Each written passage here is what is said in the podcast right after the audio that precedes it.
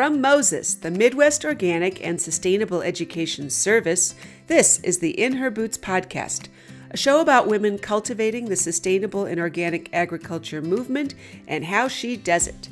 My name is Lisa Kivirist, and I founded and lead the award winning Moses In Her Boots project, providing training, resources, and support for women farmers. I'm a farmer myself, running Inn Serendipity with my family in Wisconsin, and am the author of Soil Sisters a toolkit for women farmers. The In Her Boots podcast celebrates the collaborative spirit of us women farmers and all women working to transform our food system and steward our land, sharing ideas and inspiration with each other. Whether you're a woman with a dream of starting your own farm or already have your hands deep in the soil, there's something for you here. Be sure to subscribe so you won't miss anything. We are back with Sylvia Burgos Toftness today as she shares why education is a key ingredient in growing both our organic movement and our businesses. You don't have to be the ultimate expert to teach, just share from where you are, she advises. And learn how practical advice can really help, like how slow cookers dry out grass fed meat, and you might want to try an Instapot, she says. Sylvia grew up in a food loving Puerto Rican community in the South Bronx, and today is the farmer at Bull Brook Keep. She's a leader in the organic food movement, including producing and co hosting Deep Roots Radio, and serves on the board of Moses. Sylvie and her husband David raise 100% grass fed beef in Amery, Wisconsin, and she's worn many hats before then, including being a television reporter and working in public relations, all skills that partner well with her farm business today. We are back with Sylvia Burgos Toftness, uh, taking things back to her farm this segment of Bullbrook Keep and her passion for both the farm, but more importantly, education. And I always love seeing your posts about all the workshops you're doing and always like grumbling that I'm what like eight hours from the farm because like, I really want to go to her bread baking workshop. Look at these beautiful things she makes. But for you, and we talked about this in a in the first segment with you about your grandmother and her influence on you and the appreciation of bringing people together through food. It, it when I see these workshops, I'm like, you're channeling your grandma in that too, of not just bringing people together through food, but teaching people. Yes, and that's so much fun. Um, when it comes to teaching, I always think uh, you got to start from wherever you are. All right, so you don't no, need to be this expert. You never no, claim to be this. Nobody, this whatever. Needs, nobody needs to be an expert. We just start from wherever we are, and we pick up from here. So people are, are free to come in with absolutely no experience and feel great about it because communicating our values isn't just doing it verbally or in print, but actually doing it viscerally with our hands. And so it's so much fun to get uh, people around the table. And when we built our house, when we built our farmhouse, there was no farmhouse on our, our land. When we built it, we built it with a, teaching kitchen right off the bat. So I could get five to six to seven people all having the opportunity to have hands on in whatever kind of cooking class I was holding. So we do artisan breads. And the whole idea behind my artisan bread classes, and we do them on sourdoughs, and I have another segment of classes that are done on, um, they're called poolish based pre-ferments. In other words, the stuff that you've got to use in order to make focaccia and pizza and ciabatta. The fun thing is is um, that we get to be together for four and a half hours or more. Bread takes time. Huh? Bread takes time. We're Bread builds in, community. we're not in a rush. We share uh, a lunch, a, a, light lunch together. I make food for them, uh, endless cups of coffee or tea or whatever the beverage is, and loads of conversation. And people leave with a sense of, I made a new friend. I learned how to make some bread. I took home some bread. They're nourished, I would say. Yeah, and they and they've experienced it. I mean, it's one thing to read a book about how to make bread, but as you know as a baker, Lisa, sometimes you look at a picture and you you think, I don't understand how that's supposed to feel. I don't understand how that thing's supposed to smell. And don't can be so intimidating, at least for me. yeah, and we get to actually make bread and slap it together and figure out why some stuff works and why some stuff doesn't work. And to me, it's so much fun after classes. And this can happen months after classes. My students will start posting their, their bread that they've made. oh, made. that must be so rewarding. And it is. It's so much fun. It's, it's so much fun.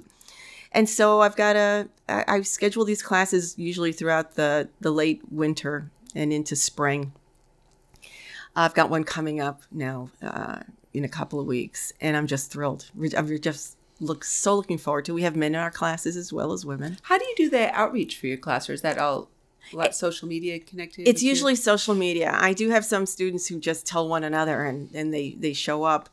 Um, but a lot of it is social media. I just put out, uh, you know, tweets. I put out Facebook posts and say, okay, here are the classes coming up, and this is what we're going to do. But I also create videos about some of the classes that I've held or some of the processes that I'm involved in so that people get an idea of like, oh, what's going to happen when we go there. And I've now extended it so that I'm doing uh, classes on um, how to cook pastured beef or pastured meats because lots of people are kind of afraid of it. Yeah. I don't well, know it what is to a do. little bit of different technique, or I've It heard is. way too many people cooking it too dry, and There you have it. yeah, There you have it. And then they get disgruntled, and and discouraged. And they think, wow. I spent all this money and I didn't get any good beef out of this. So, um, the classes and my approach is to offer um, ways to cook it so that you can do it if you've got the time over seven hours in your oven or using pressure cookers. oh, that covers it. Yes, it does. And I've done the research because it mattered to me when I first started looking at pressure cooking. Boy, does pressure cooking really hurt the the nutrition in this food? I mean, you're you're talking about high temperatures over short periods of time. Sure.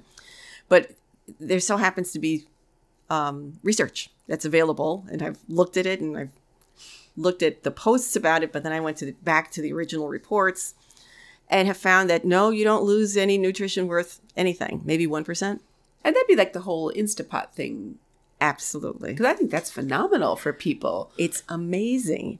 And so, how do you cook pastured meats in an Instapot or on a stovetop pressure cooker? Um, what is the research that says, hey, you're not going to lose nutrition on this? So that people feel good about that and they can feel uh, assured that they're doing something good for their families.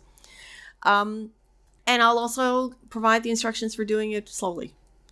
Uh, I also do provide some some of the the uh, stats that say how much nutrition do you use do you lose when you cook things with steam, and with boiling and with crock pots, and um, one of the things that you have to watch out for using a slow cooker, which can dry out meat, is that slow cookers unfortunately have not been made usually with enough good regulation on the temperature, and so they tend to be too hot which can work for pork, but tends not to work for beef. Interesting. Yeah, so there, uh, the the regulation on slow cookers is notoriously variable, That They makes can- sense. I have three, and they're all different. and they can be wonderful. Absolutely, I mean, I've got three of them also, um, but the question is, are they reliable, or are they even consistent? So there have been other companies, you know, not me, but there are uh, people who have done the the um, testing of slow cookers, and there are there is one brand I think that actually does it to a certain temperature. So you can look online to find it. Um, so anyway, I offer a number of different ways of, of being able to cook your food so that you can do it when you're busy. You know, lots of women work, whether it's on the farm or off the farm.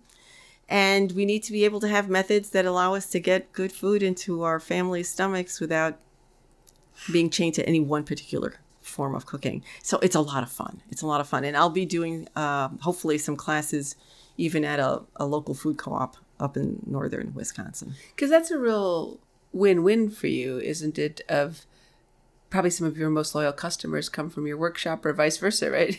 Yeah, they do. They do. And I belong to a number of groups where, uh, where like the Weston A. Price Foundation's uh, St. Paul, Minneapolis chapter is filled. Can you talk? with. What is Western Price? for? Yes, I will. The Weston A. Price Foundation is a nonprofit based on the research of, uh, initially research of uh, a dentist by the name of Weston A. Price, who who traveled the world um, looking at people's teeth and their their health and found a correlation to their diets. So the more they the, the this particular community was uh, faithful to a traditional diet, the healthier they were, not only as far as teeth was concerned, but their entire bodies were concerned. And it didn't matter what part of the world he was looking at. So it could have been Inuits or people in the Amazon. And he found that correlation. So, as you might imagine, people in cold climates and warm climates have very different diets. Yet, the closer those diets were to a traditional diet, the more healthy the people were. And so, the Weston A. Price Foundation is um, has chapters about 600 or more all over the world, focusing on where do you find good food and how do you cook it for the best health of the family. And its findings and its recommendations are based on reams of research, scientific research from all over the world. And so, from them, um, the, their research is looking into the connections of certain health healthy diets and uh, Alzheimer's, thyroid issues, uh, hormonal issues, growth issues in children. Um, it's an interesting place to go to for really um, stark information that's substantiated. Oh. You have very nice teeth, by the way. I've never really noticed that before, but you're talking about that I'm like, traditional Puerto Rican has- diet. Well, good for you. but it, yeah, I, I didn't know that about the roots of the foundation. Yeah, so I grew up actually with a fairly traditional Puerto Rican diet, which was a lot of pork, rice and beans, uh, fruits and vegetables, uh, and that was about it. So all the meats had all the fats on them. There was no fear of fat when I was growing up at all. Lots of whole milk because that's what we had at that time. Sure. But it's uh, Yeah, so something so we got scared of Oh. unnecessarily. Yes, for lots of political and business reasons. We were pushed to different diets in the United States over, you know, the last 75 years. So part of what I'm doing in, in uh, the communication and in these classes is helping to just make people aware that, yes, you can eat eggs. Yes, you can eat fat. Whole milk is actually good for you. But to make them aware that there is science available to substantiate it so that they can examine it and make their own decisions um, and a lot of my education and a lot of the the um, the radio show is about that. Here's what we know. Now, listen. You can hear this and make your own decisions about both how to farm because we have a lot of ranchers and farmers who are among the people that I interview, but a lot of consumer advocates and cooks and authors and cookbook authors.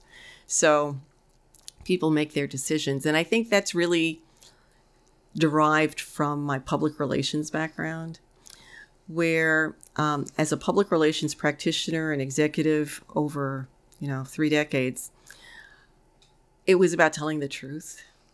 So if and I was a consultant for many years, and if somebody approached me and said, "Well, I'd like you to do this because I want to kind of be sly about something," I would tell them, "Go find somebody else." I'm willing to handle crisis, and I did handle crisis situations for many companies over many, many years. But the bottom line is, we got to get to the truth on this. There, there's got to be the truth because that's the only way to get through the crisis is to get through it with truth. Then you recover on the other side. That's what I love about your approach. You're not you're not preaching. You're not even telling people what to think. It's just here are options. Here is research. Here's how I do it. Ask me questions, and that's empowering. yeah, you get to make up your own mind. You have to. And I think that one of the things that um, people just sometimes are very unaware of is how much they're being inundated by information in the advertising world that is influencing how they think, and they may not be fully aware of it.